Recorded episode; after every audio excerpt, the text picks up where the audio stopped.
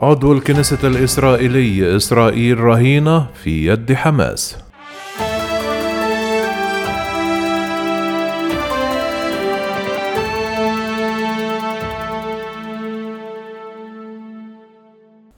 قال عضو الكنيسة الإسرائيلية إتمار بن غفير اليوم الخميس أن بلاده رضخت لحركة حماس. وأصبحت رهينة في يدها. ونقلت القناة السابعة العبرية يوم الخميس عن عضو الكنيسة اليميني إتمار بن غفير غضبه ورفضه لقرار قائد عام الشرطة الإسرائيلية يعقوب شبتاي بحرمانه ومنعه من التجول في مدينة القدس القديمة واقتحام المسجد الأقصى اليوم ضمن حملة مسيرة الإعلام. وأفادت القناة العبرية بأن الشرطة الإسرائيلية قررت تأجيل مسيرة الإعلام إلى يوم الثلاثاء المقبل دون تحديد مسارها وذلك بعد تهديد حركة حماس بأن تلك المسيرة ستتسبب في تصعيد جديد مع الجيش الإسرائيلي وهو ما دفع بالسلطات في تل أبيب إلى تأجيل المسيرة. واستغل عضو الكنيسة الإسرائيلي عن حزب الصهيونية الدينية إتمار بن غفير إلى التصريح بأن حركة حماس تدير بلاده.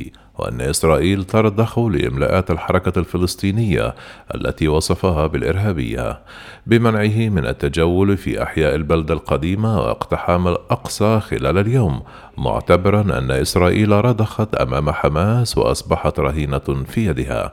وشدد إتمار بن غفير بأن حركة حماس تدير إسرائيل وأن الأخيرة ترضخ للحركة الفلسطينية وبأنها تقرر ما يحدث في إسرائيل وما لا يحدث. والاثنين الماضي أبلغت الشرطة الإسرائيلية منظمي مسيرة الإعلام عدم الموافقة على تنظيمها في موعدها الذي كان مقررا اليوم الخميس. وكان من المقرر أن تمر المسيرة التي ينظمها المستوطنون في الحي الإسلامي بالقدس مرورا بباب العمود أحد أبواب البلدة القديمة وصولا إلى حائط البراق.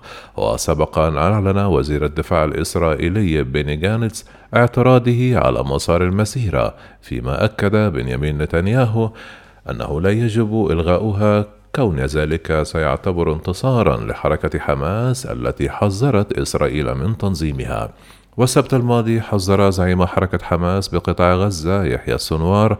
إسرائيل من الاعتداء مجددا على المسجد الأقصى مضيفا أن المقاومة ستحرق الأرض فوق رؤس الاحتلال لو عاد إلى ذلك. والشهر الماضي اندلعت مواجهات دامية بالقدس الشرقية بين الفلسطينيين وقوات الأمن الإسرائيلي. على خلفية عزم تل أبيب بإخلاء أسر فلسطينية من منازلهم بحي الشيخ جراح بالمدينة لصالح مستوطنين وامتدت التوترات إلى المدن العربية والمختلطة بالداخل الإسرائيلي وإلى الضفة الغربية وصولا إلى جولة القتال الأخيرة في قطاع غزة. واستمرت تلك الجولة من العاشر إلى الواحد والعشرون من مايو أيار الماضي وراح ضحيتها مئات القتلى والمصابين من الفلسطينيين وأربعة عشر قتيلا وثلاثمائة وسبعمائة وخمسون مصابا على الجانب الإسرائيلي.